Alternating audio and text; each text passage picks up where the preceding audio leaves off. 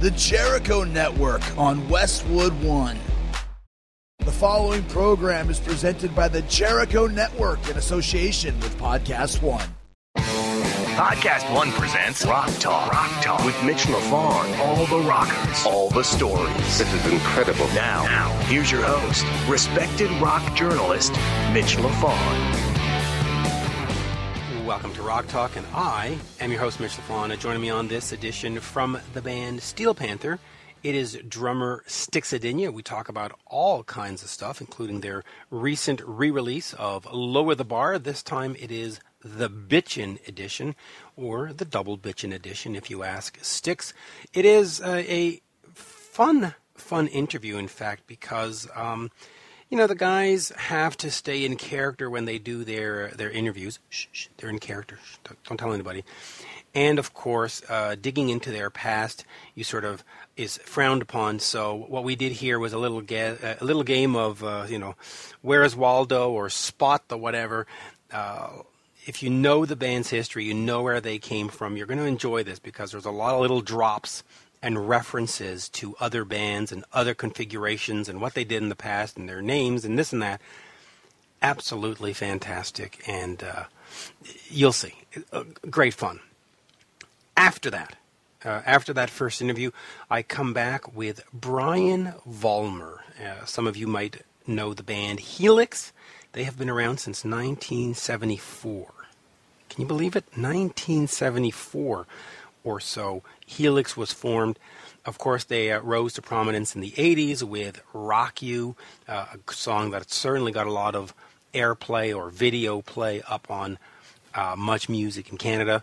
And I'm assuming, assuming, because I didn't live in the States, that it probably got some uh, play on Headbangers Ball or something like that. Anyway, Brian is back. Helix is still around, and he's got a new solo album called Get Your Hands Dirty uh, Get Your Hands Dirty, and uh, we talk about that. We go also into the band's history, and we talk about Christmas albums, and just all kinds of stuff. Uh, a lot of content there with uh, with Brian. After Brian, I have got a third and final interview. It is Rehab Bob Forrest from Alo House. Uh, he, of course, is better known for having been on Celebrity Rehab with Dr. Drew.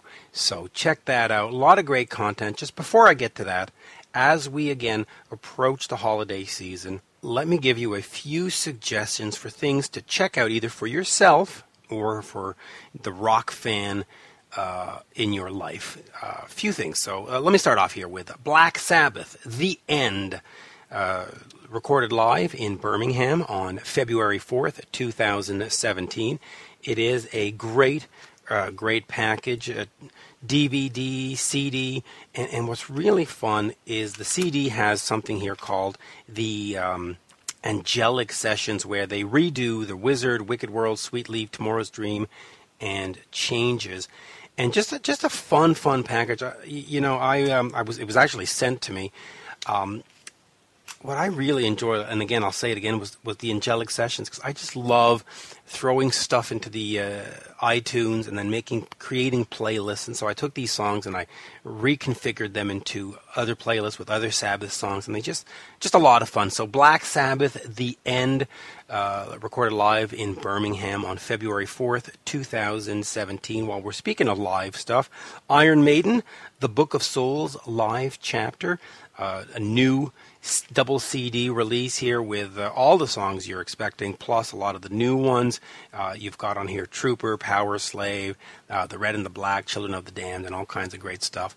And, and since we're talking Iron Maiden, Bruce Dickinson's new autobiography, uh, which says uh, may contain flying heavy metal, and of course a little button or a little picture over his finger there saying, What does this button do? Just a great, great read. Um, the reason I have all this Iron Maiden stuff is that there is rumor or talk of a Bruce Dickinson interview coming to the show. Um, it had been set up, and then it got postponed, and it's been rescheduled. And anyway, we'll see. At some point, um, there could be a Bruce Dickinson interview on uh, Rock Talk with Mitch LaFon. It hasn't been recorded. It's been postponed, but we'll see. Uh, anyway, I got I've got all this Iron Maiden stuff. It's always a pleasure to get Iron Maiden stuff and to check that out. And last but not least, um, Whitesnake, one of my absolute absolute favorite bands. You know, it's funny. Uh, back in the '80s and you know '70s, Kiss ruled my world, and '80s, Aerosmith and Bon Jovi and Def Leppard ruled my world. And the Scorpions and Whitesnake I liked, and, and I listened to, and I had their albums. But it's really been in like the last decade where just Whitesnake and Scorpions have risen to the top. And, you know, uh, you look at my iPhone here, I've got a, a 250 song Whitesnake playlist in, in it right now. Um, I have a Scorpions playlist, which I forget how, how many songs I'm at. I think I'm at 230 or something like that on the Scorpions, if not 250 as well. I think actually they're both at 250, but they, those songs and, and those two bands, they just don't leave my phone. They those playlists sit there, and as I walk the dog or as I drive in the car, I will play them. And wherever I get to, I stop. And the next time I go out, I start right up. So if I get to song whatever, 51, well, the next time I go to song 52, and I keep going until I play the entire set list through and um, playlist through. Just, you gotta love that stuff. By the way, uh, since you're listening, are there any bands out there that you have a playlist or an album that just sits in your iPhone or music player or whatever you call it, uh, you know, your Samsung or whatever, that you just leave in there and at some point, whether you're walking the dog or you're having a bad day or you're having a great day or something, you just go, man, I'm, I'm pulling these guys out because I want to know. I'm curious. Uh, t- uh, tweet that off to at Mitch Lafon, M I T C H L A F O N. Uh, let me know if there's any playlist that sort of sits in your uh, music catalog that you just never delete or you never remove. Uh, and the other ones, by the way, I have in there are my European bands, which I love. Well, then again, uh, I guess they're all European bands when you think about it. Whitesnake's European, Scorpions European. I have got a Thunder playlist in there. It's it's it's it's not that good. It's only 160 songs. I I, I got to get my uh, my acting gear and throw a few more in there. Uh, in fact, it's two playlists. It's one playlist of 100 songs of all the greatest songs, and then a 60 song all acoustic Thunder playlist. So I've got to up my game and get those up there. And I've also got Gotthard uh, Gotthard. Every time I say the word Gotthard, somebody will inevitably correct me and say that's not how you say it. But whatever. Listen, I'm saying the name of the band. The other option is that I don't say them at all. Um, but uh, Swiss band with uh, 16 number one albums in Switzerland, which for some reason nobody know about knows about them in North America, but. Um, they uh, they have a 100 song playlist that sits in my phone, uh, in infinitum or in infinity or whatever. Uh, so you know, and by the way, um, coming up, I'm, I'm going to have an episode uh, with. It's going to be my all European episode. Uh, Ian Haugland, drummer for Europe, is going to be featured on that. Leo Leoni of the band Gotthard, who's got a new band called CoreLeoni, is going to be on that. Now, guitar guys, people who love guitar, play guitar, all that stuff, you have got to check out Leo, L E O, Leoni, L E O N I, from Gotthard. He is right up there with anybody you want to throw at me. George Lynch, um, Zakk Wylde, um, just just whoever. Throw a name at me, and Leo can match them note for note. He is a fantastic guitarist, and you know year after year and day after day, month after month, somebody inevitably on Facebook or on Twitter will say, Who's an underrated guitarist? Name an underrated guitarist. And there are always two that I'm going to continuously answer to those quizzes on, on social media. One is Leo Leoni of uh, Gotthard, and the other one is Luke Morley of Thunder. Um, just fantastic stuff. And, and, and for those of you who don't know Gotthard, and you'll get to hear about them on that European episode that, that'll feature Leo. But I would say, hmm, how could I describe them? Really, really strong, hard, melodic rock band. If you liked anything that Def Leppard, Bon Jovi, Bryan Adams, uh, even Foreigner for that matter, did in the 1980s, Gotthard's for you. The, the vocals soaring. Steve Lee, the vocalist who unfortunately passed away, absolutely can can you know sings with the heavyweights. He, he can go blow for blow with any heavyweight singer. And anyway, anyway, enough about that. Uh, let's get on to our first interview today. From Steel Panther, it is drummer Stix Zadinia. Just have a chance to look at the band's history or look at his history before you listen to the interview if you can, because there was a lot of slyness here and a lot of double entendres and a lot of little notes uh, you know, little nuggets thrown in there. So if you're a fan of the band and you know their history, you know where they came from, you know what Michael Starr's real name is, you know what other bands he sang with, you know, um, you know, uh, Satchel, uh, what band he played in before, et cetera, et cetera, et cetera. Just listen for that because it's all thrown in there, but not out in the open. It's all backwards and undercut and blah, blah, blah. Anyway, anyway, here it is. From Party Band and Lower the Bitching Edition is their new, recent release. It is drummer Stix Zadinia. Cheers. We are speaking with Steel Panther drummer Stix Zadinia, Lower the Bar Bitchin' Edition, out now uh, pleasure to speak with you, uh, Stix. How are you? Mitch, I am fantastic. How are you? Good, good. Doing very good. Now, you just did something that was very, uh, very, very exciting to me. You were on the Kiss cruise. Um, that must have been sort of. I mean, I know that Steel Panther is used to being on boats with hot chicks and stuff, and this time it was sort of old balding men but well, I guess for a drummer that must have been perfect. But but how was the uh, the the boat and the tour for you, or or that show for you? Well, I'll be honest with you. Um, it was we had a lot of fun. Um, you know, it's look cruising is very specific. It's a very specific thing to do, and you kind of got to be you know ready to be on a floating Alcatraz and be a, be willing to walk in the same loop for five days because you ain't going anywhere else. So once you get over that, uh, honestly, my favorite part about the the cruise was hanging out with the, the other bands, and we got to get to know the guys in Extreme pretty good.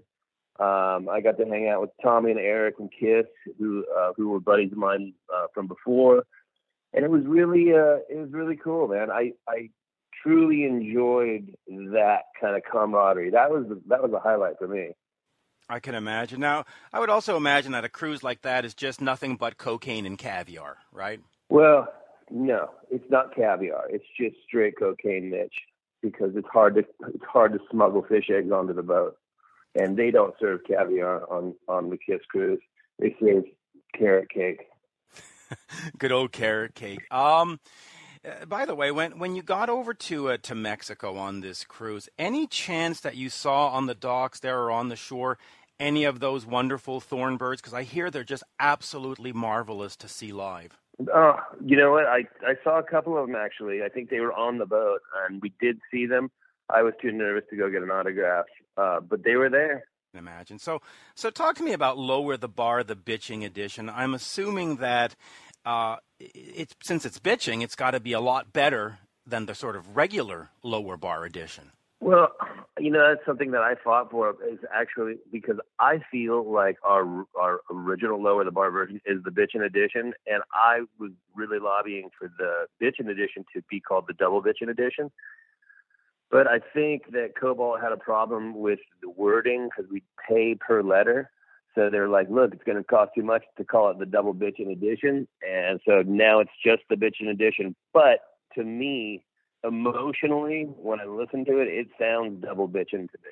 Yeah, I can imagine. And now you have the uh, the video wasting too much time, which you put together, which in itself is remarkable because who knew drummers could do anything other than just drum.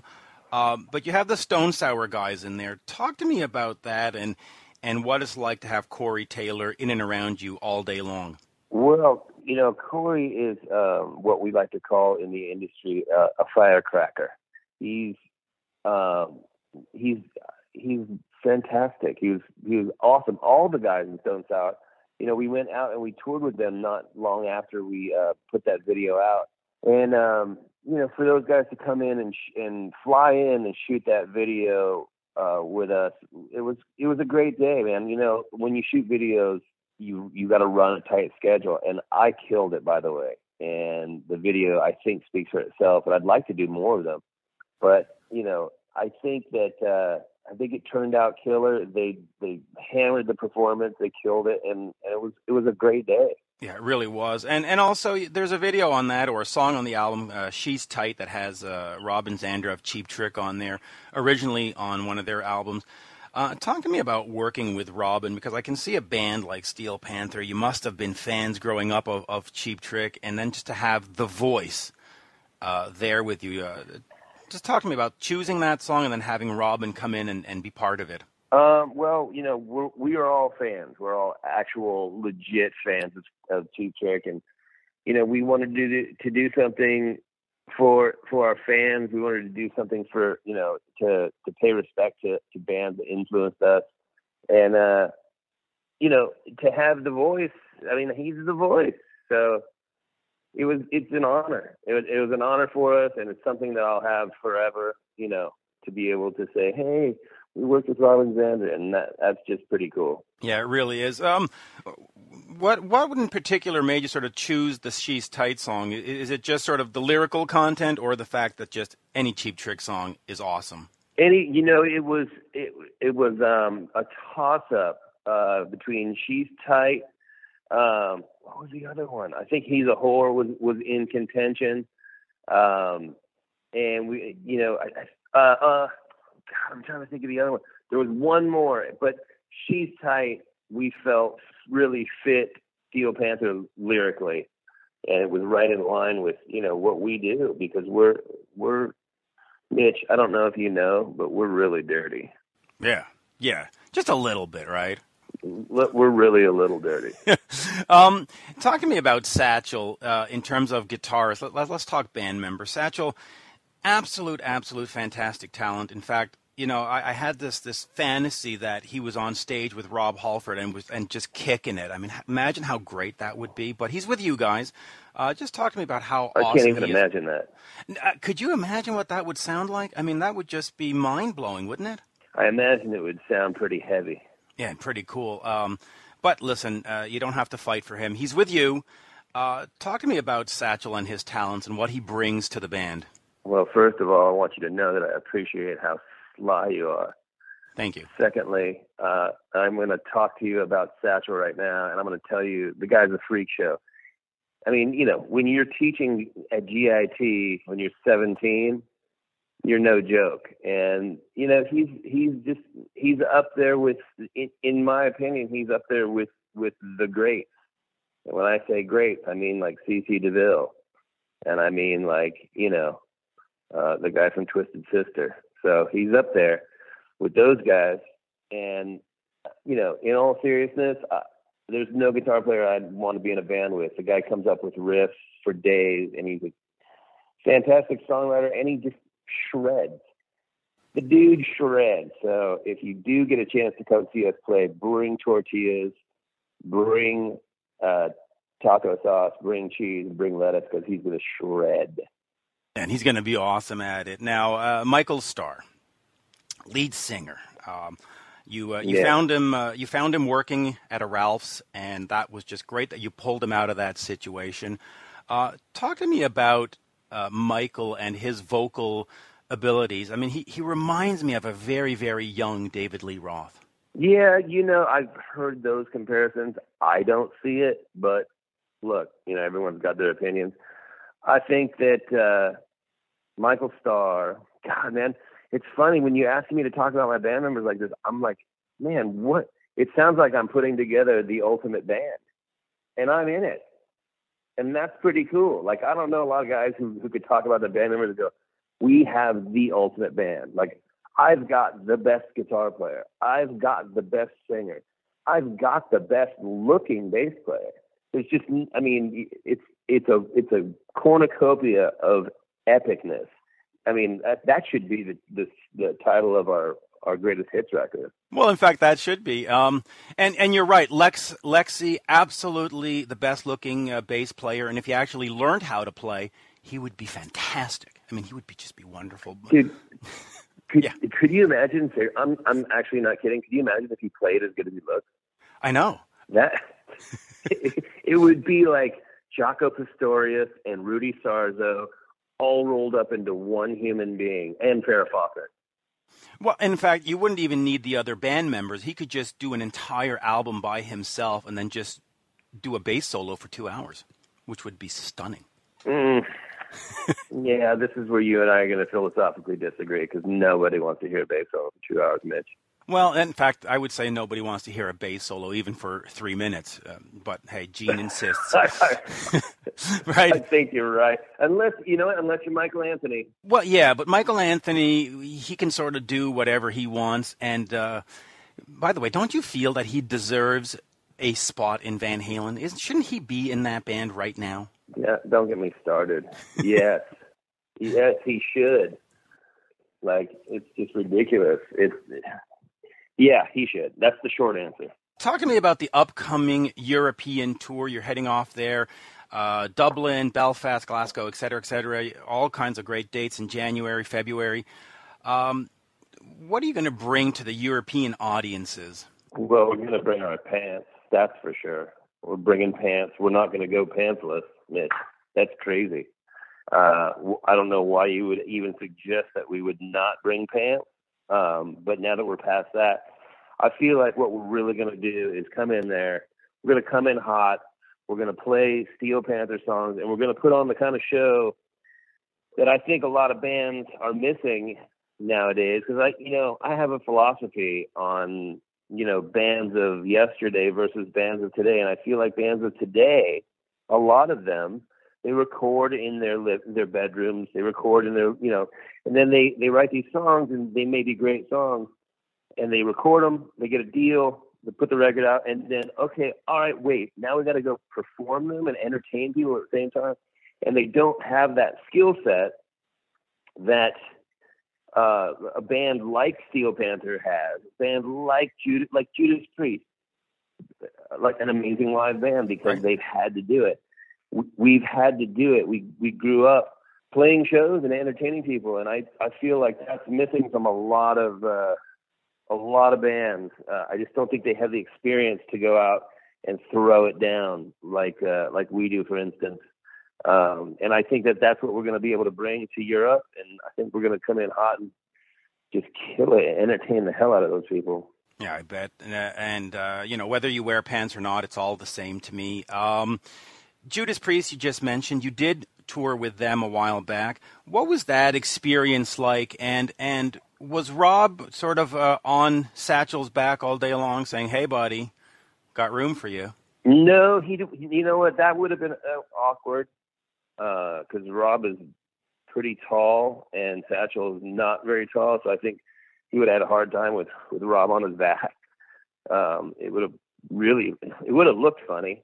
But I feel like, um, you know, I feel like they have a great relationship. Rob was nothing but a sweetheart to us. All the guys in the band, all the all the guys in Judas Priest were like it was one of those lifetime experiences, honestly, for me and the other guys in Steel Panther to be able to go out with a band like Judas Priest. You know, that's a, that's a legendary heavy metal band, and they treated us they treated us like we were peers, and that's pretty cool. Yeah, I can imagine. Now, uh, the band Steel Panther, obviously four good-looking guys. Is it is it tough back there? Are you sort of all competing for the same women? Are you having a hard time? Is the band going to stay together? Are you are you sort of set for the next uh, few years, or are you thinking of, you know, I mean, will Michael Starr just sort of run off and join L.A. Guns at some point? I mean, that would just be wasted talent, if you ask me. But um, yeah. I feel I feel like Michael Starr joining LA Guns would be something that no one would ever like that. That's so far fetched from reality that I don't even know how that came out, of your mouth, Mitch. But I will tell you that when it comes to competing for chicks, uh, we all like different chicks, and that's one of the main reasons why we stay together. because you don't know. Like when you get in a band with a dude, you don't know if you're going to be like we both like super duper skinny blondes or we both like super duper fat brunettes. But in our band, everybody likes a different type of chick, and it seems as though we're so different uh, that chi- you know different chicks have a they specifically like certain guys. So it really is the best of of a, of a great situation. Yeah, it really is. And, and you're right. Uh, like I said, uh, Michael Starr and LA Guns, that just would have been totally, totally wasted. Um, That's crazy. I know, right? Uh, in terms of Steel Panther's next new album, where are we in, in that process in terms of writing and, uh, you know, putting together sort of the next new one? Well, I can tell you this: we, it's being it's being discussed. Like, what kind of record do we want to make? And you know, these are things that, that bands. These are discussions that I don't know that bands have. Like, hey, what do we want to do next? We put out four studio albums and one live acoustic record, and one live DVD, and we're like, do we want to do a record uh, where we talk about pussy and drugs and partying and chicks and and, and heavy metal? Do we want to do that, or do we want to do a Steel Panther Kids album? I don't know. Or a Christmas album? discussions we're having, or a uh, Christmas album, or you know something something that people are like. I mean, obviously, whatever we do, it's going to be heavy metal because that's that's how we roll. But you know, there's there's there's an argument for something you know fresh and different, and maybe maybe we do do some life lesson songs for kids in the killer heavy metal genre. You know, I don't know. It's it's worth talking about. It is. Would you consider doing a more sort of dark, brooding, introspective kind of album where you you talk about the problems of the world? No, But but don't you want to use the fame of Steel Panther to to, to solve you know world hunger? no. Oh, all right. Um, you have obviously been on tour for many years. You've seen a million faces. You've rocked them all. You've ridden in on a Steel Panther. Um, where do we go from here in terms of uh, other than the you know European tour? Where do we see you again in North America in 2018? Oh, uh, you know what? That's a good question. I'm I am sure. I I can guarantee you that we will be playing in North America in 2018. And you know what? What I'd like to do. This is an idea that I just came up with with you, Mitch. So maybe you can help me with it. But maybe it's literally a circle tour of the states. Like we start in California, we start in LA, we go up to Oregon and Seattle, and we go across Idaho, you know, Montana, Minnesota, and then we go, down, you know, down under the lakes, Michigan, Indiana. You know, then we go over up into the right top corner, shoot all the way down the coast, the Carolinas, you know, all that, the Virginia, Carolinas, all that down into Florida. Then we go to the tip of Florida. Then we roll back across Atlanta. We go to Missouri. We go to, uh, you know, uh, Louisiana. Then we hit Texas. Texas is huge. Then we come back through Arizona, Nevada, and then we fill in the middle in a circular pattern like a giant cinnamon roll, cinnamon bun. Right. So I'd like to see us do Cinnamon Bun 2018 tour. Now, is that a tour that I could bring my wife to? Would she be safe at a Steel Panther show, or would I be going home alone? It, I mean, it depends on what your definition of safe is. If you're asking if we're going to use a condom, probably not, Mitch. Okay, so that's that's that's, that's something to look out uh, look out for. Now, um, just quickly, would you say that you're the leader of this band? Yes. Yeah, you see, there you go. Um, great pleasure, by the way, talking to you. So, uh, Lower the Bar Bitching Edition out now. European tour starts in January. Stix, a great, great pleasure uh, talking to you today. Mitch, honestly, I'm going to say this, and I mean this wholeheartedly. That was a great interview. Thank you, thank you, and uh, Yeah. you know, it's it's almost like um, Where's Waldo? You get to uh, find all the little chunky parts in there. you know. Yeah, good luck with that. Thank you, sir. It's been a great pleasure, and I certainly hope to see you in uh, Montreal in 2018. Awesome, man. Thanks so much for your time. I appreciate it, dude. Cheers. Have a good one. Cheers. Bye-bye. Bye. When you're looking to buy a car, you want to make sure that you're getting real pricing on actual inventory. Unfortunately, a lot of the time, that isn't the case. People configure cars online only later to find out they're not available. With TrueCar, you get real pricing on actual inventory. This is not pricing offered by TrueCar, but pricing from an actual dealer. And not just any dealer, but a TrueCar certified dealer. This is a carefully curated network of dealers committed to transparency and offering you a competitive market price. Using TrueCar, you can easily find the car you want. Next, TrueCar will show you what other people in your area paid for the same car that you are looking for. Now you know what a fair price is, so you can feel confident. Over 3 million cars have been sold to TrueCar users by the TrueCar Certified Dealer Network.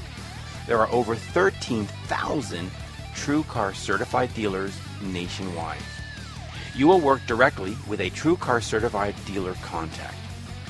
TrueCar users are more likely to enjoy a faster buying process when they are connected with a TrueCar certified dealer.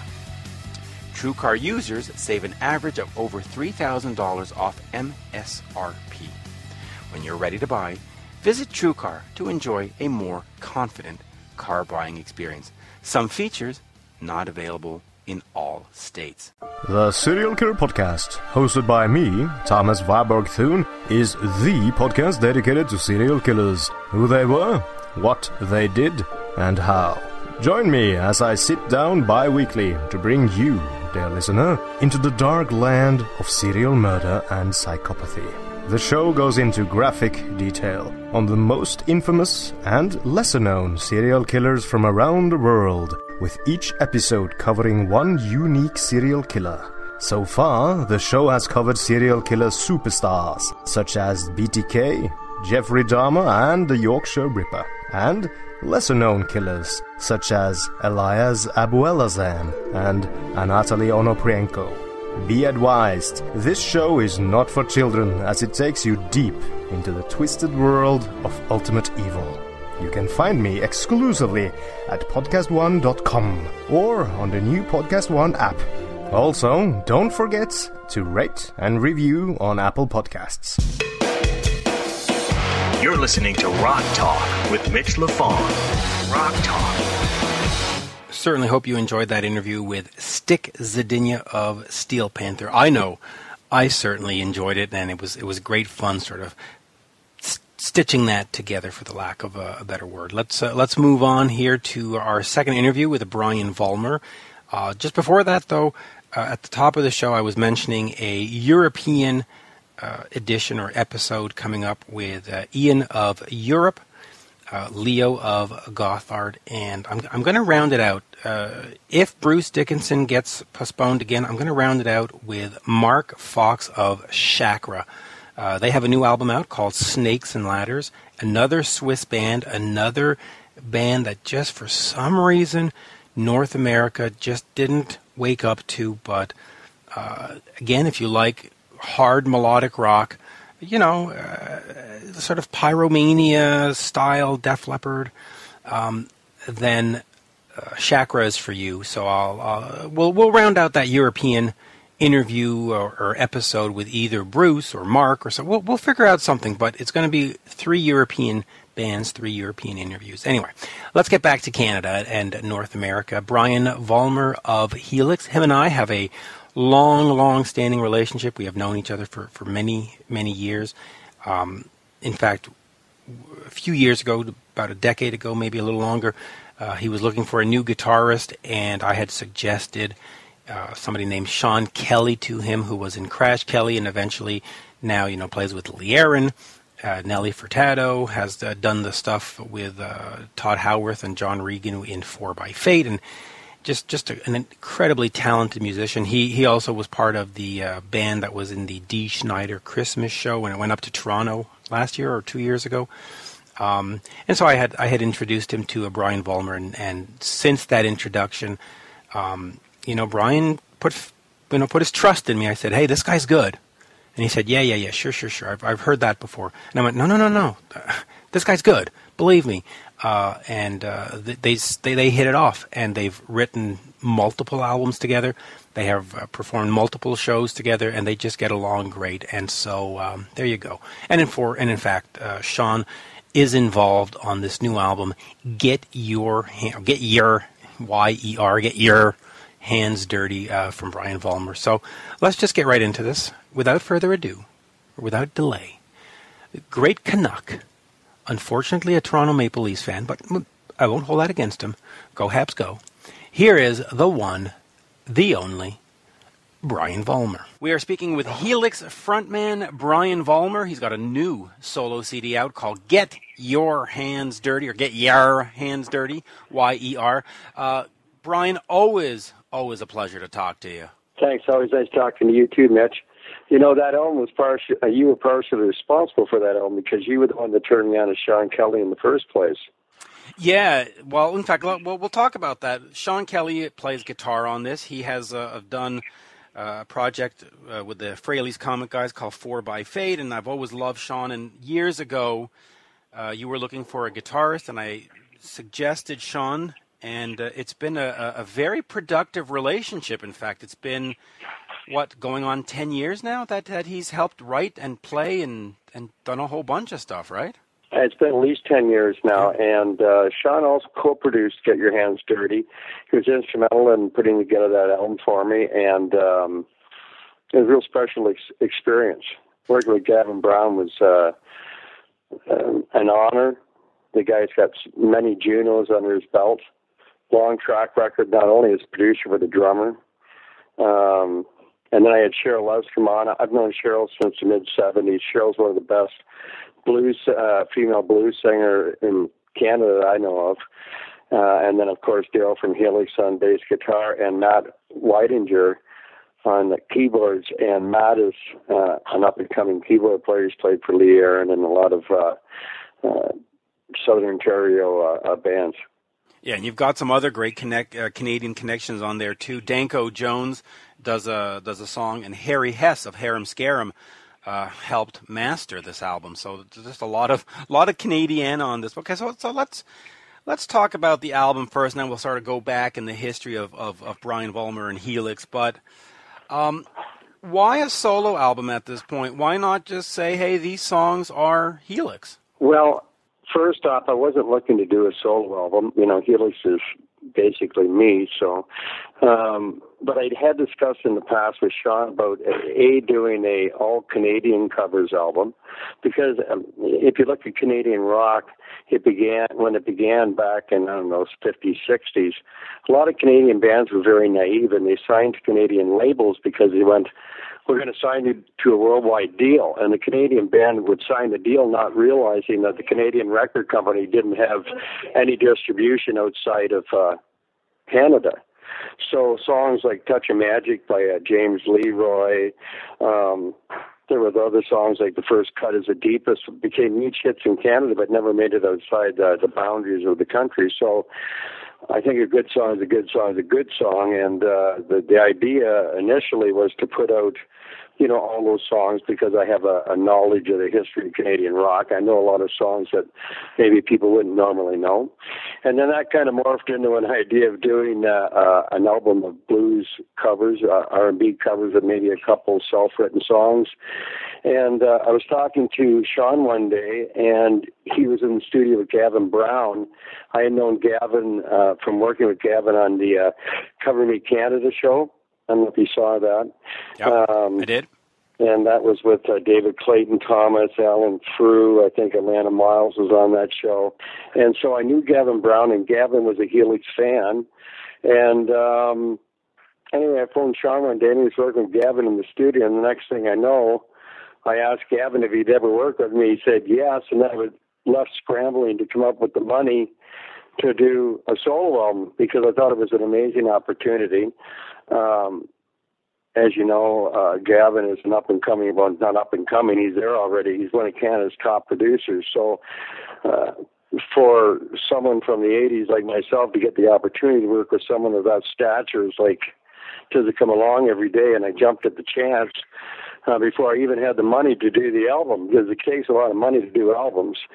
And so um, I had a connection out in British Columbia.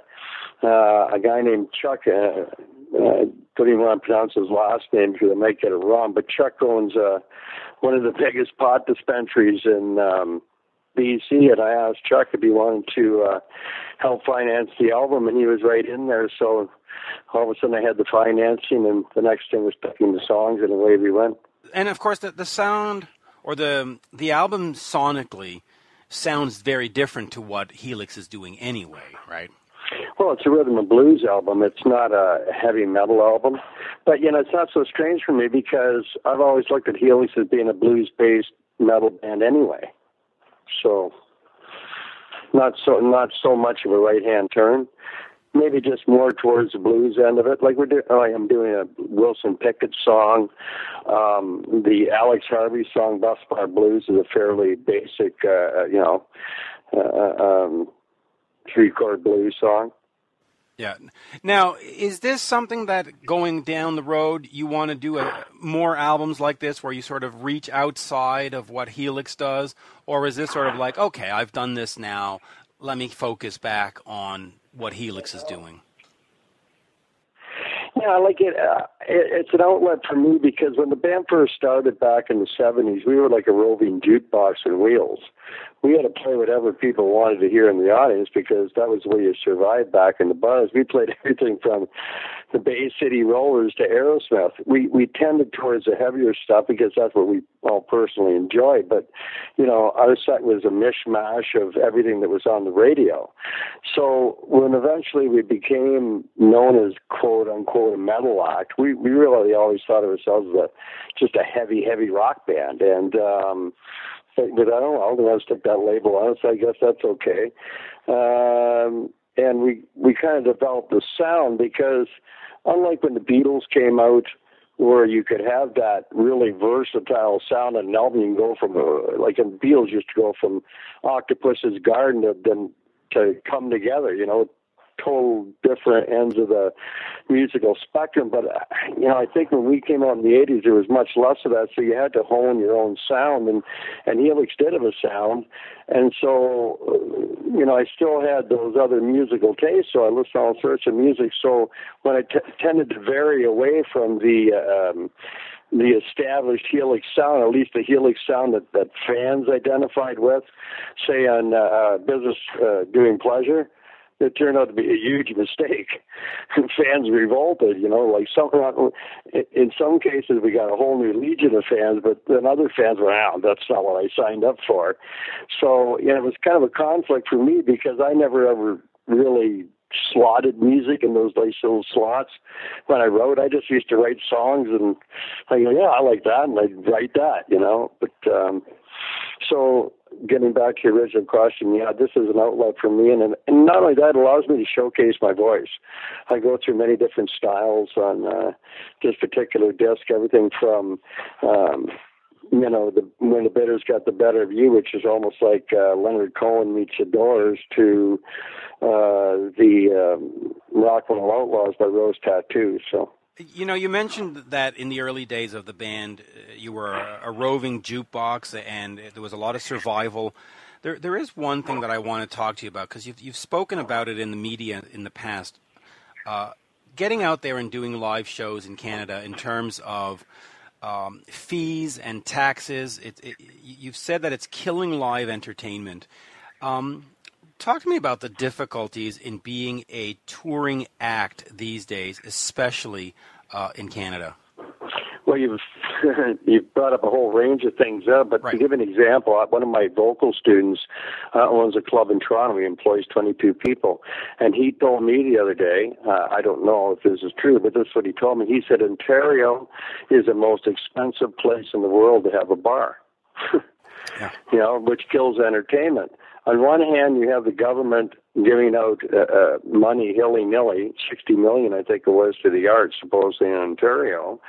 Uh, and I always think it goes to A, people that can't sell their music, B, people that are too lazy to sell their music, or C, people that can sell their music, but they go, oh, the government's giving me money, I might as well take it. it falls into those three categories. What other categories are there?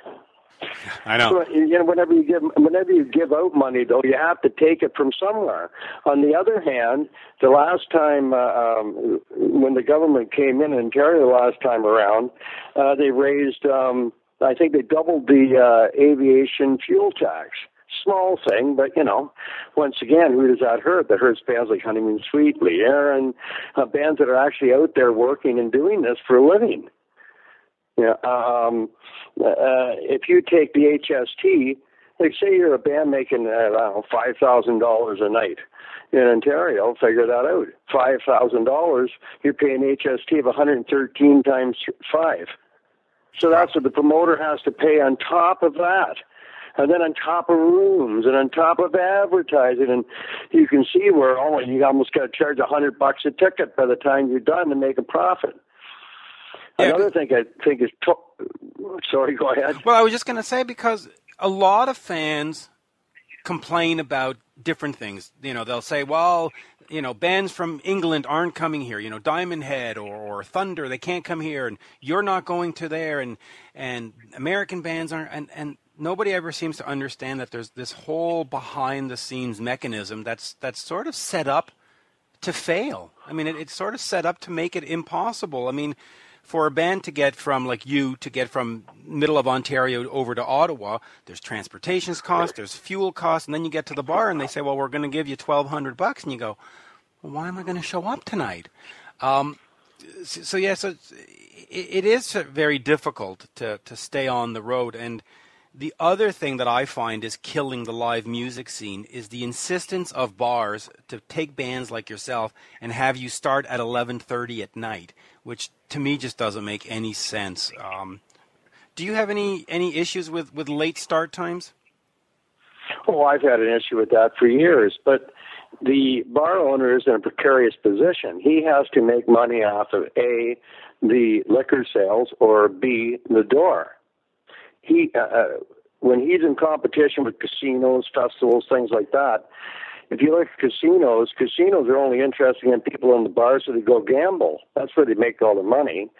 Uh, they care less about the bar now, so they have an extra stream of revenue that the bar can't even consider. So, unlike casino, which has early shows and then wants to, and their main objective is to get people out on the gambling floors, right? The main objective in a bar is to keep people there as long as possible so they can drink. Yeah. And that's why one's doomed to failure and one is going to survive. Yeah, but uh, but I also think if you look at, at some of the older heritage acts or, or classic rock acts, the crowd is, you know, 40, 45, 50 they have jobs in the morning. They have babysitters. Instead of staying up all night till midnight to buy three extra beers, they're just not going to show up to the venue at all, and so you can't sell. Well, not only that, they don't want to go to a lot of these venues because they're dark, dingy places with bad sight lines and bad PAs and bad lights. Yep. That's another advantage of casinos. When we play, say, Edmonton at the Century Casino or the Deerfoot in, in Calgary, you're looking at a nice soft seat club nice sight lines. You know you're going to have good sound. You can take the wife out to the uh, uh, the restaurant or the casino for supper before the gig. After the gig, you can sit around have a coffee in the restaurant at the uh, casino or go do some gambling. Like a, a totally different situation. It's geared towards a middle-aged audiences. Bars are not geared towards that nowadays. And and you know, uh, versus back in the '80s where they had loosey goosey drinking and driving laws, and you know, um, uh, uh, there was a sexual revolution going on to an extent. Yeah, there was. Uh, you don't have those things now. You got things called AIDS, and uh, and you have um, you know a crackdown on drinking and driving, like I said. Plus, booze is expensive. You know, you go to a bar and you have uh, uh, five or six beers, you spend a lot of money. Yeah, you're out like seventy bucks. Um, I, I want to go back to this CBS memorandum that you posted on your Facebook and and, and sort of set the scene. Um, you posted this rejection letter from 1981, where uh, a, a, certain person named Don DeVito said that the material is weak, the performance is ordinary, and this group needs blah blah blah much stronger material to, and performance to be competitive in the market. And then after that, in '83, No Rest for the Wicked, Walking the Razor's Edge in 84, Long Way to Heaven in 85, Wild in the Streets in 87. You hit him back with sort of four albums that are classic metal albums worldwide, but certainly iconic records uh, in Canada. When you get letters like that early in your career, do you look at that as motivation to prove them wrong, or was that so devastating that you sort of crawled in a hole for two years and said, "Fuck, what are we gonna do?" And then, okay, no rest for the wicked comes out. How, how how did you look at those kind of letters and and and then just talk to me about that spate of four albums that were just one sort of better than the next, right? Well, we looked at them as motivation. We didn't let it uh, deter us in the least. Back then, we, were, we had released two independent albums on our own, as you know, Breaking Loose and White Lace and Black Leather. We sold those between sets. I think we sold 15,000 copies. That's incredible when you think about it. Yep. Uh, and that, to a large part, helped get our deal with Capitol EMI. Um, looking back at that letter, you know, he was probably pretty accurate in what he said. We really didn't weren't good songwriters then. Um, but it always made me laugh the way he signed his name because it looked like he was throwing back his head of hair as he, as he said it. That was the most amusing thing about that letter, uh, and the fact that you know he was brutal with his response. Like he was actually upset that we would even have the audacity to bring him material, right? Like, how do we know what he think is what he thinks is good and bad? But that's besides the point. But it motivated us, and it made us stronger, and it also made us go examine why he would say something like that. We used to take our music, and this was a, an idea that uh, our manager William Seip got us to do, and we and he'd say, okay, well, if you want to be on the radio. Uh, take your song and inject it between two songs on the radio, see if it fits and we'd find that no, it didn't fit. and so, uh, you know, we started writing stuff like "Check Out the Love" that was still didn't really fit in Canadian radio, but it fit better than the other stuff we were writing. And I think it it, it just sharpened our focus, is what it did. Yeah, it really did because you because you look at the albums that came out after. Uh, absolutely phenomenal. Now, l- let me focus here on Long Way to Heaven. It came out in November of 1985, so we're looking at what 32 years, 32nd anniversary at this point. Um, take me back to that album, Deep Cuts the Knife. The kids are all shaking. Um, what does that album mean to you and sort of the entire sort of Helix discography? Well, at the time, we actually felt it was a bit of a failure, to tell you the truth, after walking the razor's edge, and there was a tremendous amount of pressure on the band. I think it came from the record company to our manager, and then our manage- manager leaned on us. And um, we weren't the most prolific bunch in the world, and uh, I know back then to all of us writing was this kind of mysterious type of thing. We'd sit around and and hope for something to fall out of the sky, um, and uh, I think that when we went went to write it, it, it was just a crucial time in the band, and it, because of the pressure, we felt we hadn't done well, but. Uh, from the mail we've gotten uh, in years since, we realized that we did really did write a pretty good album. Uh, you, you, have also said, uh, well, actually on my Facebook, that your all-time favorite album from from Helix, I guess, is "No Rest for the Wicked." Um, That's true. It was a special time for the band. We wrote that uh, album in literally a month and a half. Uh, at the tail end of a, a last Western or Western Canadian tour through the bars, and um, everything we were writing was getting rejected by John Truemuth and Bill Seip and uh, on the way out and then suddenly we just started to kick into these songs that were just catching. The first one was Check Out the Love. We actually wrote it down in uh, Brooklyn uh, when we played down there in um, not Brooklyn in uh, sorry in the Bronx is where we wrote that song. And when we wrote that song, we knew we had kind of stumbled on our sound. That's what we wanted to sound like. And so um, it's kind of set a pattern uh, after that when we were writing songs. That was the sound we were going for. And because Paul Hackman was the guy that where the songs uh, would start, and then I'd add the lyrics and the melody and stuff, uh, you know, a large part of it came from Paul. Yeah, it really did. Um, I, am trying to move along here to, to all these different topics. There's so much to cover with you, and, and we and our time is so so limited. Um, give me an R, your autobiography that came out back in 2005.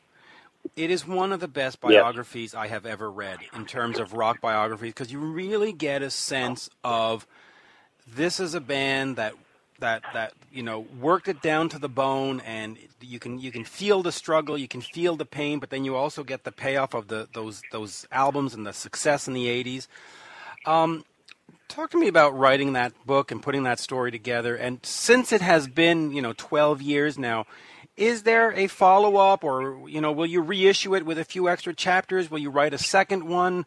Um, have you considered a movie uh, making a movie out of it well, first off, the idea for the book came about because I felt I always go with my gut feel in everything I do, and I felt at that time in the band's history that we were coming to a certain closure of that part in our history. It was it was just me, and I was going through uh, um, all these different musicians, and so I felt this urge to write a book, and uh, it took me actually a couple of years. And I'd usually sit around late at night and tap away in the computer, and I just started. Uh, I just write stuff down and I wouldn't think about it too much, and um, and eventually I got the book written. I just you know put one foot in front of the other and just kept going till it was done. Um, whenever you do any of these projects, where whether it be the first time you do a CD, CD or the first time you do a vinyl album or whatever, uh, the hardest part is going through the process once. And once you go through it once, then it's not so hard but that first time was difficult. I didn't know what I was doing, and um, and luckily I got to the end, and except for a few spelling mistakes, I didn't do too bad. No, you didn't do bad at all. Uh, was it cathartic in a sense to, to, to sort of get all, because you said you were coming to sort of a close in the band's chapters. Was it nice to sort of get all that stuff off your chest and out there and say, okay, now in 2006, Helix, you know, 2.0 moves on and we can sort of focus on the future? Or was the book just like, ah, it's out and so what? No, it it was a catharsis. Uh, you know, I, I looked at all the stuff we did, and um, I started to think differently about it, and just differently about some of the people involved too. Um, Helix was always a family type atmosphere. We cared about each other. We hung around with each other. We discussed each other's personal lives. We didn't just let things slide by, you know, and ignore, you know, somebody was going off the beaten track. And we cared about each other, and uh, that was a big difference in the band. And I think uh, that shows in the book quite a bit too. Kenny Hague, who worked for the band, he went to work for Melissa Etheridge and Live, and uh, eventually Jim Irsay of the Colts. And he told me he'd never in another band after Helix would have that same vibe to it um, that we had. So it, it, was important for me to write the book, and uh, now that I wrote it, um, I don't know. There's lots to write a second book. I just uh, have so many other projects lined up before I get to there, so yeah, no. I don't know. We'll see maybe down the line. And I do want to talk about those. Uh, just before that, as we are approaching uh, Christmas and Christmas season, uh, 2008, you put out a heavy mental Christmas, the Helix Christmas album, and on the surface, you look at that and you go, "Well, that's that's silly," but it is so well done. It is such a great album, such fun. Um, talk to me about putting that album together and just sort of having this unique album that every year will just keep coming back and people can just keep going back to it and, and listening to it. Well, once again, the spark for that idea was you. It was a conversation we had in that cafe in the middle of the street. I don't remember this way back when, and we were yep. talking about Twisted Sisters' Christmas album, and uh, that's when I decided that's what I want to do. I'm a Christmas nut to begin with. I don't do anything that's like just be, for money or just because I think it'll sell. I actually love Christmas, and Linda and I we used to do a Planet Helix here to the nines. Every Christmas, have a great big Christmas party, and that was a big deal for us. Um, the album sounded so good, I think, because of Gord Pryor, who was heavily involved with that record, and he took those songs and, um, with the help of Steve George Kapopoulos, who played guitar on it, they were able to, to take those traditional songs, a lot of them, and make them into uh, rock and roll songs.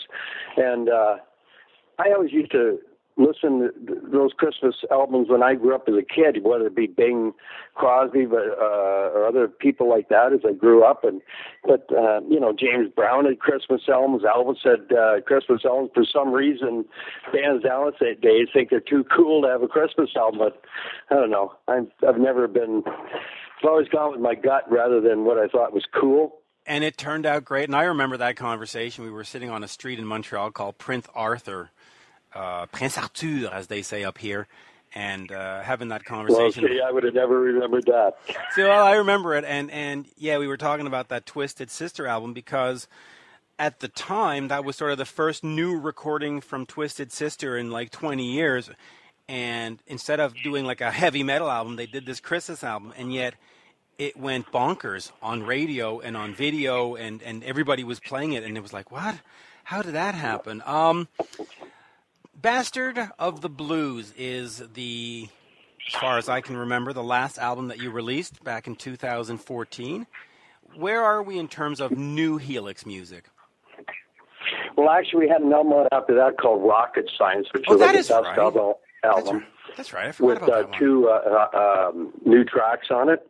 And then after that, I decided that I was just going to release one or two tracks at a time and focus on them rather than put out an, a whole album because I just felt that, you know, you put so much time and effort into it and people really, really only listen to the first one or two tracks and then they're on to the next CD. So I thought rather than do that, I would focus on doing a couple tracks, release them on YouTube, Facebook, work them on radio, whatever.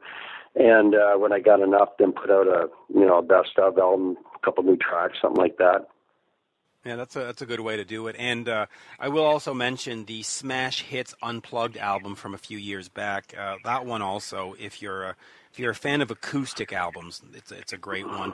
Um, market wise, though, you said that you'd rather not focus on doing a full album, but just a couple of singles here and there. Is that sort of where we've we've come into the sort of the state of rock these days, where it, it's just not worth the time and effort to put together ten new songs? It it, it really is sort of a singles market now. Well, it's definitely a singles market, uh, but you know, I love writing songs. Uh, the reason I do is I don't want to waste the songs, uh, and the bottom line is you have to make money to keep putting out music, and so in Helix, I watch where every nickel goes. So if I think there's a better way to do it, that's the way I go. Just for the survival of the band, more so than you know. I mean, uh, money has to do with the survival of the band. So that's why I went that route uh, with Helix. Uh, you take this year, we, we put out uh, The Devil's Having a Party Tonight and the Tequila song. Uh, they're on the vinyl album, and it got released uh, digitally. So maybe next year, maybe I'll do a best of with uh, even Jesus on or something. Put it on vinyl. I don't know. And I'm hoping Uh, I- I'm I hoping for a second Christmas album. That's what I'm hoping Well, I think I'm going to put the Christmas album on in vinyl. I'd like to do that. With the uh, see, the thing about the Christmas album is we have this great Christmas album that did very well for us, and then we have All I Want for Christmas is the Leafs to win the cup, which I think is a great Christmas song for Leaf fans, and there it's not on that album. So uh, if we put the vinyl album out, for sure I'm going to put that song over on the album. Yeah, I'll even do a, a, a, a Hab version of that song. All I want for Christmas is the Habs to win the cup.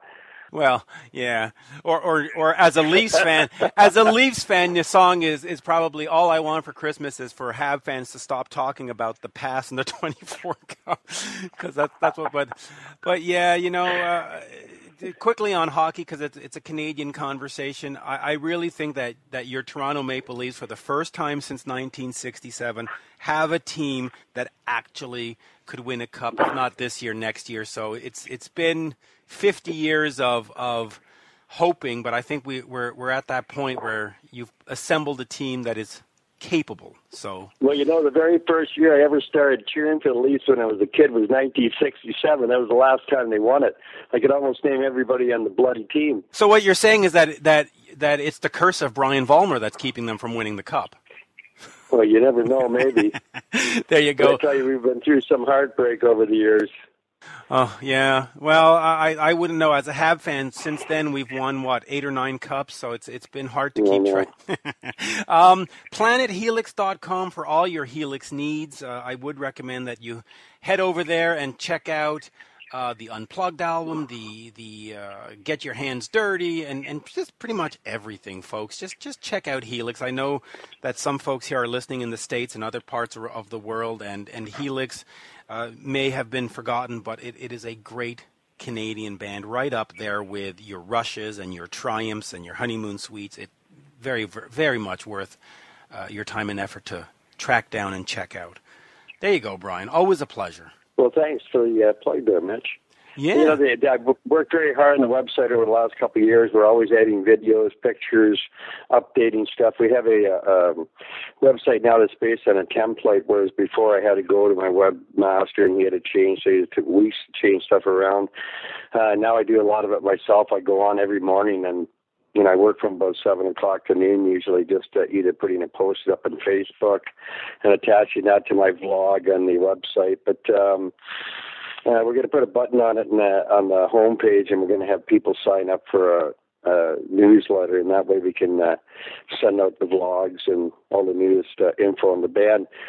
I, I was just saying to someone the other day, you were mentioning the heliograph, and um, you know, social networking kind of come full circle. We started off sending out that little newsletter to fans, and we basically do the same thing nowadays. Only we, um, you know, communicate through Facebook, Twitter, things like that. That's sort of the way to do it. And uh, uh, I was just going to quickly mention for folks who, who haven't had a chance to get the uh, book "Give Me an R," it is for sale on the website. Uh, there's some great looking T-shirts there. There's a Fire Skull T-shirt that's absolutely fantastic looking. Uh, folks, check out PlanetHelix.com. And uh, Brian. Thank you. You're welcome. Thanks for having me, Mitch. Always a pleasure, and uh, we will definitely do a, a part two, and uh, just keep the good music coming, and get get your hands dirty, folks. Go get that album as well. Thanks a lot. Catch you on the flip side. Dover Square. See you around. Whoosh. Whoosh. Certainly hope you enjoyed my uh, interview with Helix's Brian Vollmer. Get Your Hands Dirty is the new album. And uh, let us finish today's episode with Rehab Bob Forrest. Um, you know, drugs and alcohol have been a theme in rock music for years and years and years. And I think a lot of us have had somebody in our lives along the way that has been affected by uh, drugs and alcohol, whether it's opioids or whether it's uh, just booze or it's just. And, um, you know, sometimes we don't know how to help, sometimes we do know how to help, but a lot of times we just don't have that discussion. We don't get out there, and so I just thought, you know, th- th- there's been a lot of tragedies in in the rock world over the years.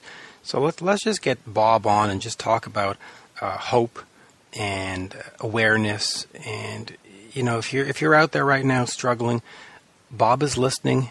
We, uh, you know, you can go over to the Alo House and you can listen to the for the uh, the websites and all that, and just reach out to Bob. Uh, he will help. Um, and so, you know, uh, here we go.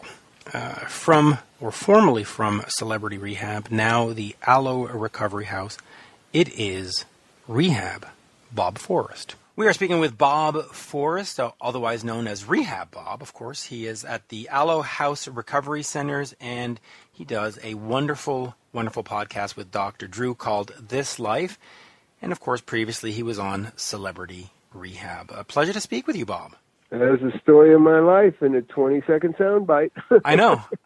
Because I, am a, I'm a professional that way. No, but but no. You are uh, a professional. Yes, but but talk to me about because you know we all have known you and have followed you on Celebrity Rehab. You have now moved on from that, and you've got the Alo House Recovery Centers, um, and of course you're a musician. So so talk to me about how you yeah, got in. Well, uh, in the beginning. Yeah, uh, well, you know, you had uh, uh, Thelonious Monster, right? Yep. And, that was the name and, after Monk. Yeah, and uh, Bicycle Thief, if I'm not mistaken. Yeah, that's uh, that's the one I'm most proud of. I mean, Thelonious Monster, the '80s.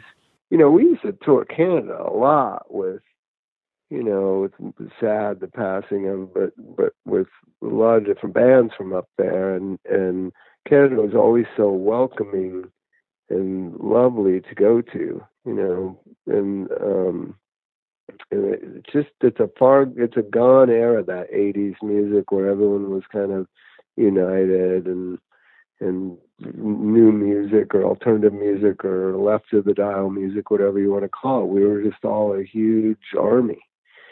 And you know so Thelonious Monster was a part of that yeah, and a great part of it, and and of course, uh, one of the reasons I, I know all this stuff is because I recently, well, like in April, interviewed Josh Klinghoffer, who uh, is in the Red Hot Chili Peppers, and he was, of course, with you in Bicycle Thief, and we had also talked about John Frusciante, if I said that correctly, who had Frusciante. Frusciante. Yeah, see? yeah, Frusciante. See, my Yeah. my Canadian accent gave me away there, uh, but Yeah, he also had yeah, he had also uh, tried out for Thelonious Monster and all that stuff. So there, there was a whole Red Hot Chili Peppers family thing going on. Um, yeah, so so now that we got the, the music here out of the way for a second, l- let's talk about uh, becoming a uh, what would be the word for it? Not a not a rehab specialist, but what's what's the word I'm looking for? A, uh, a counselor. Well, yeah, a counselor. I'm a licensed, I'm a certified in California counselor for chemical dependency and alcoholism or whatever. There's other terms for it, like addiction specialist. And, but I mean, I really always, it started out with music. I was a musician and I was, a, and, and I got into music because it was fun and you could drink and take drugs and, and play music and all my friends did it. And then, I, you know, for better or for worse, the I had some success, and then I had the money, and my addiction had gotten so much more ahead of everybody else's. I think me and Anthony Kiedis were like out ahead of everybody else. And so once we got money, it was just crazy, and it's lucky we survived. And um, and and I ended up went to you know, became homeless, went to jail, you know, went to 20 rehab centers, and somehow I landed on my feet sober, and and I got sober in 1996, and I just started helping other musician friends of mine get off the drugs, like John Frusciante, and um, and Martyn from Porno for Pyros, and just different musician friends of mine were in the same trouble I had been in just coming along a few years later and I just started helping them get sober and they like lived at my house and it just became a thing where I just started trying to help my friends get off of drugs and and inevitably it led to the formation of this thing called music cares or map I, I don't know if you're familiar with it down here in the United States treatment costs money medical treatment costs money it's not Right. just wonderful and free like, and and and a and a and a right like it is in Canada, but it actually costs money. So more and more of my friends were becoming drug were were hitting bottom and you know ODing and having and homeless and and me by this time me Anthony Kiedis, um, John were all trying to help our friends get off drugs and it, it cost so much. At first just Anthony would just pay for it. But then you know, we just, it was a mass of people. It was like everybody we grew up with. So there was this organization called MAP, the Musicians Assistance Program. So we got involved with them to, because they negotiated how to get people treatment for much lower prices and, and they had this nonprofit program and we just started supporting that. And then I started working there because I didn't have, you know, a career in music much anymore. So it just all took on a life of its own and I've been doing it for 20 years or something.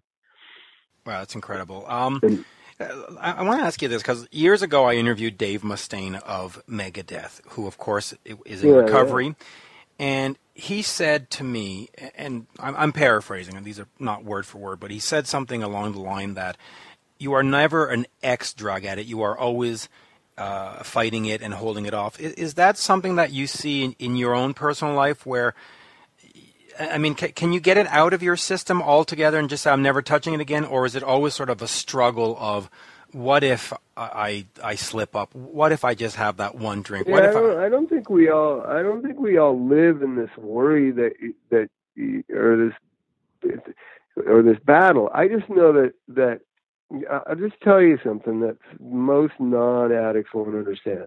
I know what drugs do to me, how how they comfort me, how they make everything, you know, make pain go away, make emotional, psychic pain go away, how they make the sun shining seem better, how it makes the Beach Boys sound better. So, whenever there's some substance or some experience you can have that's going to enhance everything and protect you from anything, um, it's it's always something you have to be on guard against. Most people don't know that, so they don't have to worry about that. You you understand what I'm saying? Yeah. It's like a Pandora's box that I opened, and now I know how great it is. Right. Right. And so I closed the box because it was too scary and it got too crazy. Um, but I know what's inside that box, and it's very evocative, and it's very, you know, seducing, and it's and and the memories of it are always there. That you know, one speedball or one, you know, some snorting some heroin is just the greatest thing I've ever experienced. And I haven't done it for 22 years, but I could do it. It would take a lot to get me to do it because I'm so in this new life that I have, but you never forget the memories of what it was. You ever get a bunch of you get Dave, me and Dave Mustaine together, and we start romanticizing drug stories. It's it's visceral. It's it changes your blood pressure. It changes your brain chemistry just thinking about it. So it's something that I don't really think you shake. Yeah, you see it, but it's something you don't have to worry about. I don't worry about it and and it's it's something that I can't relate to because I I've never actually taken any drugs in my life, even as a as a teenager. Oh my God, you're the anomaly, not us. no, I no, and, and I agree with that. I mean, I you know I I know kids all all day long, but but I always had this incredible fear. Uh, and it was it was a multitude of fears. It was a fear of what if I try this?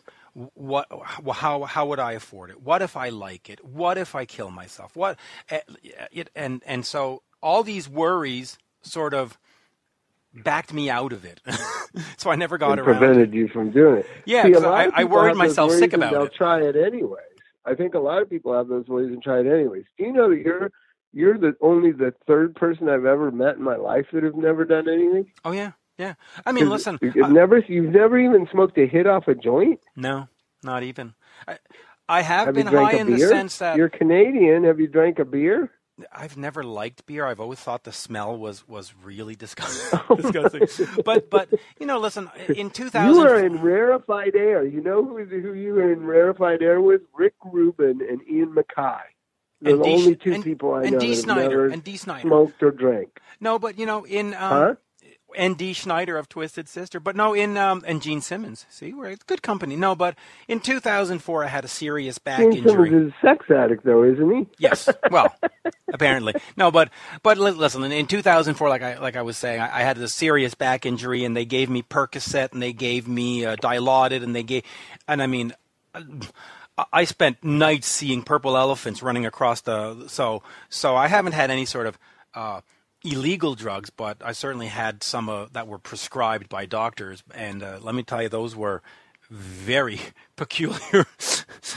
Boy, yeah, I, I got myself into. Uh, I got myself into not uh, not rehab for uh, for drugs, but into uh, physical therapy, so I could get my back problem fixed out real quick because that was way too trippy for me.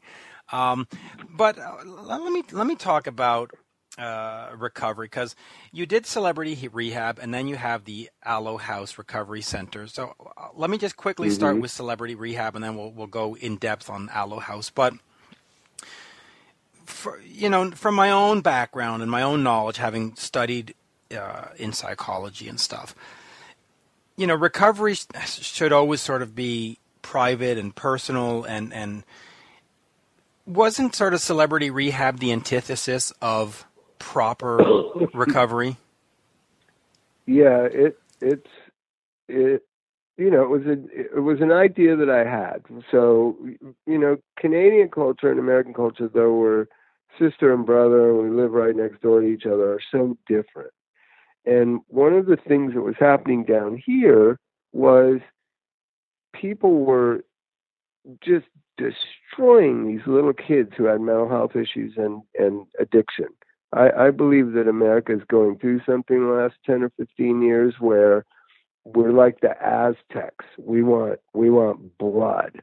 We want to cut their hearts out and hold it up to the gods. Of of now it's Harvey Weinstein right now. It'll be somebody else next week. But about about eight, nine, ten years ago, whenever it was that we started Celebrity Rehab, it was Lindsay Lohan and Britney Spears. And, you know, they were the punchline of every joke every night on late night television. And they were little kids. They were like 19 and 21 years old. And I kept thinking, like, if I was the punchline on Jay Leno every night on The Tonight Show, or and everybody was making fun of me, I would have killed myself how do these girls even fucking make it through the next day?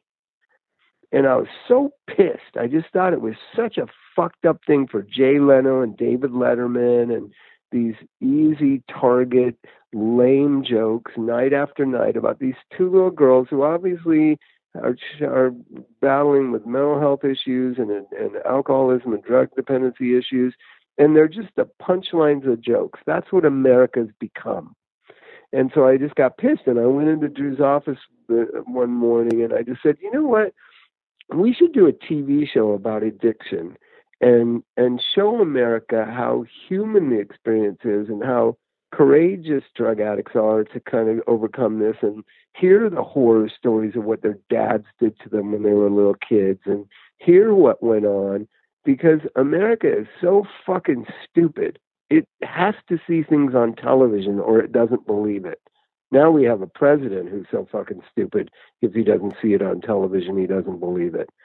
So, so Drew said, "You're kidding," and I was like, "No, we should do a TV show called Rehab and just have and just put cameras in here and and I know it's an I know it's going to be controversial, and I know a lot of therapists won't like it, and I know we'll get it criticized a lot but America needs to see how how brave and how difficult and how courageous drug addicts are and sexually abuse survivors are and and mentally ill people are to try to overcome their problems. And he said, "All right, I'll try to get some together." yeah. so that was the intention for to humanize addicts and mentally ill people, to humanize trauma, to put it instead of having it be this ridiculed joke. And I think we did that, but was it good for the patients? Is what I I guess everybody wants to ask. I I don't know if it was good for some patients. I don't think it was good for other patients.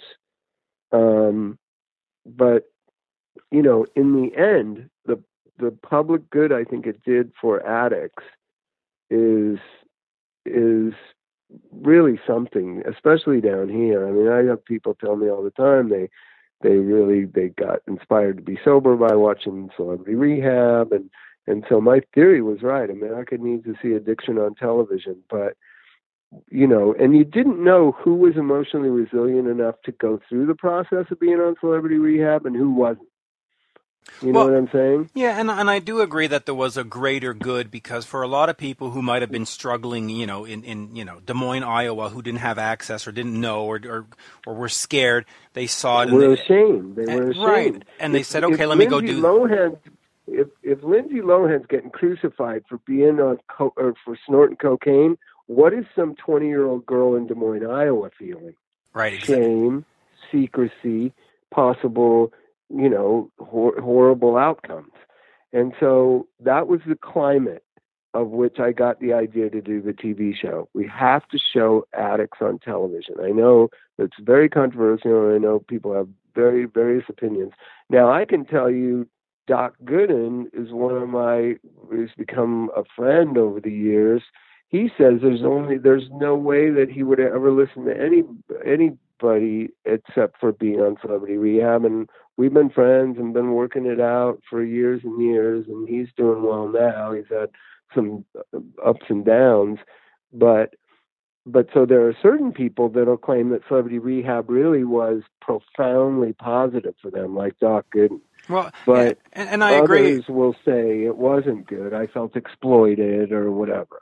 Right, and and what I saw from from my perspective also is that it it rendered that lifestyle very unsexy. If that eh, eh, it, it, eh, you know, excuse the term. That's what not, we were trying to do. Right, and and and I think that's important because everybody says, "Oh, look at Lindsay Lohan, look at oh, they're they're rich millionaires and they're running around and blah blah blah, and it's party party party." And but nobody ever shows you the other side of that party where there's the Throwing downs up and, in a bucket. yeah, and so so I, I, and perhaps the word is is is improper, but to to, to render it unsexy, uh, that lifestyle I think was very important. Um, let, let's move on here over to Alo House Recovery Centers. Uh, talk to me about Yeah. that because you're, we're not doing the TV show. We're, we're, we're, how is your center different than other centers? Because there seems to be sort of a rehab center on every street corner now. Um, yeah, uh, there really is. yeah, so talk to me about so, that. Well, I'd worked I'd worked in treatment forever, and I I kind of you know I was trained and, and you kind of got brainwashed into a certain theory of what how treatment should be, and then over the years I started realizing you know the most successful recoveries I see have nothing to do with all the emotional brutality that treatment is that that there's something else going on when it succeeds right I used to run this aftercare group, uh, and it, and it, you know, it, it swelled to like 60, 70 people every Tuesday night would come and and hang out, and those were the ones coming out of our rehab center that succeeded. And then I started thinking, well, they all have this kind of, you know, attachment and relationship to me, and then they also have this attachment and relationship with each other. It became it became like a community of people who were serious about staying sober out of the rehab center that I ran. And it was the funnest night of the week. It was on Tuesday nights. It went about two and a half hours.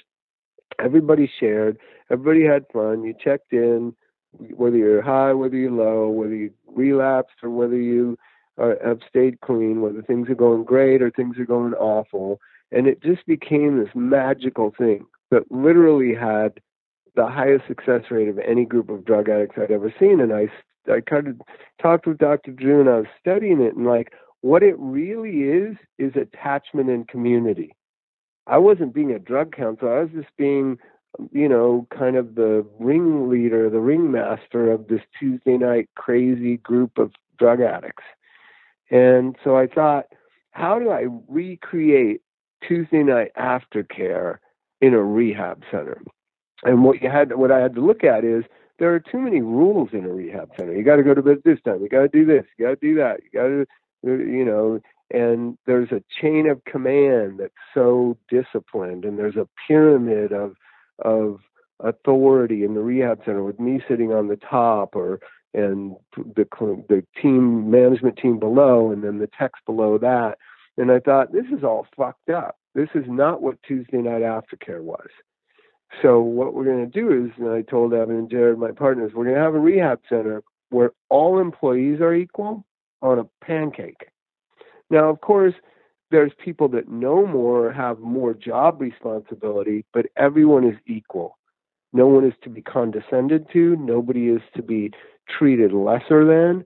So we're going to start with the staff, and it's going to be a pancake, as much of a pancake as we can, where everyone's equal, from techs, which are the lowest um, rung on the totem on on the ladder, to the program director. We're all going to run groups. We're all going to kind of be helpful. We're all going to drive clients.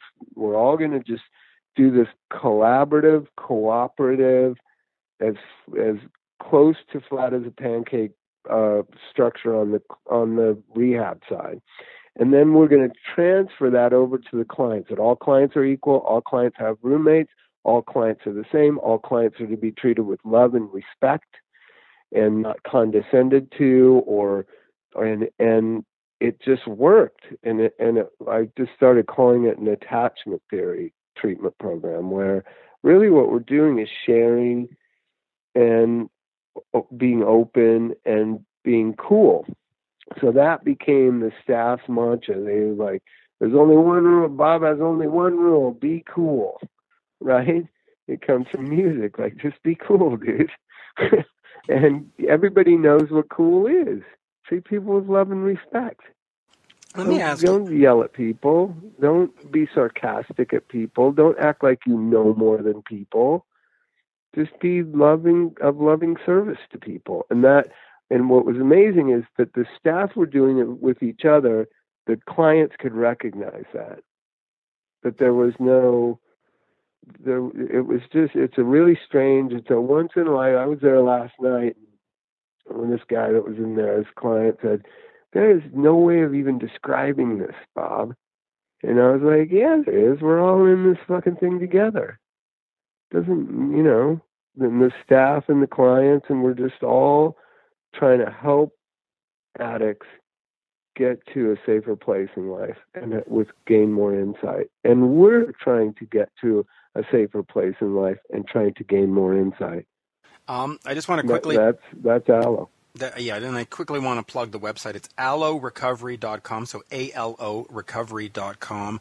Um, if somebody is in Des Moines, Iowa, and they're listening to this and they want to reach out to you, uh, you know, and maybe they don't have all the financial means necessary. Is there something that you can do for them? Can they call you and, and get some yeah, advice? Yeah, okay. we always we the, so I have that Rehab Bob website, and I get I get every phone call, every email that comes comes to my phone, and I respond to everyone. It might take a while, but I respond. I try to direct people wherever I, you know, I'm pretty pretty much know the the insurance racket, the recovery racket, the, and all across the United States, and I also can give kind of constructive advice. I mean, I just went and, and met with my cousin's son yesterday. What is a cousin's son? Is it a second cousin? Cousin's son? Uh, yeah. Would that be a, a, a you second? call that a second cousin? I didn't even know what to call it. second nephew? I have no idea. Is it a second nephew? is it? Anyways, I went and met with them, and I the kid's high functioning. He's 30 years old, and I'm like, you know, I don't think you need to go to rehab. We can figure this out a certain other way. And so I'm good at being open minded and helping people where they are with the situation that they're in and whether it's the economics of it or or the the kind of willingness of it of their their situation and just be helpful. Which you know is what I mean? Yeah, which is very important, and and we'll we'll plug also the uh, rehabbob.com and the Facebook, uh, which is where is it here? I have it in front of me. It's uh, oops, I don't have it in front of me anymore. It is uh, facebook.com forward slash rehab Bob. Um, Bob, great pleasure, by the way. Um, great to talk to you, man. Yeah, and, and can I just get a, a, a quick uh, a quick quote or, or a message about the the podcast with Dr. Drew, This Life? Sort of, what can listeners who tune into that uh, hear and expect as as sort of show well, content? I've always tried to, you know, I'm I'm I wanted people to see the other side of Drew, really. That that we, you know, he's a human being, and we sit around and talk about, you know, sports and and our kids and whatever. And so the idea was that Drew and I would talk about addiction and talk about things going on in society and stuff, but also talk about life, that our lives and our friends' lives and our children's lives. And so that's why it's called This Life. It's just it's just our life and you know, we happen to be in the field of mental health and addiction, but you know, to just kind of dehumanize it all. He's talked about his own childhood on this life. It's like pretty amazing stuff. So if you can check it out, you know, I'm sure there's you know, you go on podcasts wherever it is and listen to uh, us talk about life. Well, hey, and uh, maybe someday I can be a guest on that show. I love talking about life. I'm a great life person, but. Uh, Absolutely. Yeah, life. Are you a life lover? Life lover, yeah. Uh, you know, hey, that's what that's what the whole you know chasing the rock and roll stuff down. It's just you know having some fun. Uh, absolute pleasure, Bob. I could go on for forever and ever and ever. And uh, yeah, thank you. Keep on keeping on. Thank you, Bob. Have a good day. You bye too. Download new episodes of Rock Talk with Mitch LaFon every Monday at Podcast One and on the Podcast One app, or you can subscribe at iTunes. And don't forget to rate, review, and share.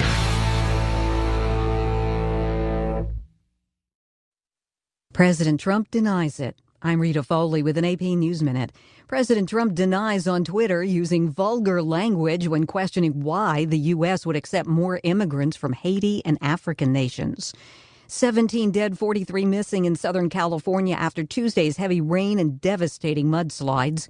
Santa Barbara County Sheriff Bill Brown is asking people to evacuate some areas so search and rescue crews can do their jobs. It is seriously impacting the ability of search and rescue, public works, other first responders, and repair crews to clear roadways and to engage in search and rescue, repair, and damage assessment operations. Missouri Governor and former Navy SEAL Eric Greitens is now under investigation after acknowledging an extramarital affair but denying anything more, including accusations that he tried to blackmail the woman into keeping quiet. I'm Rita Foley.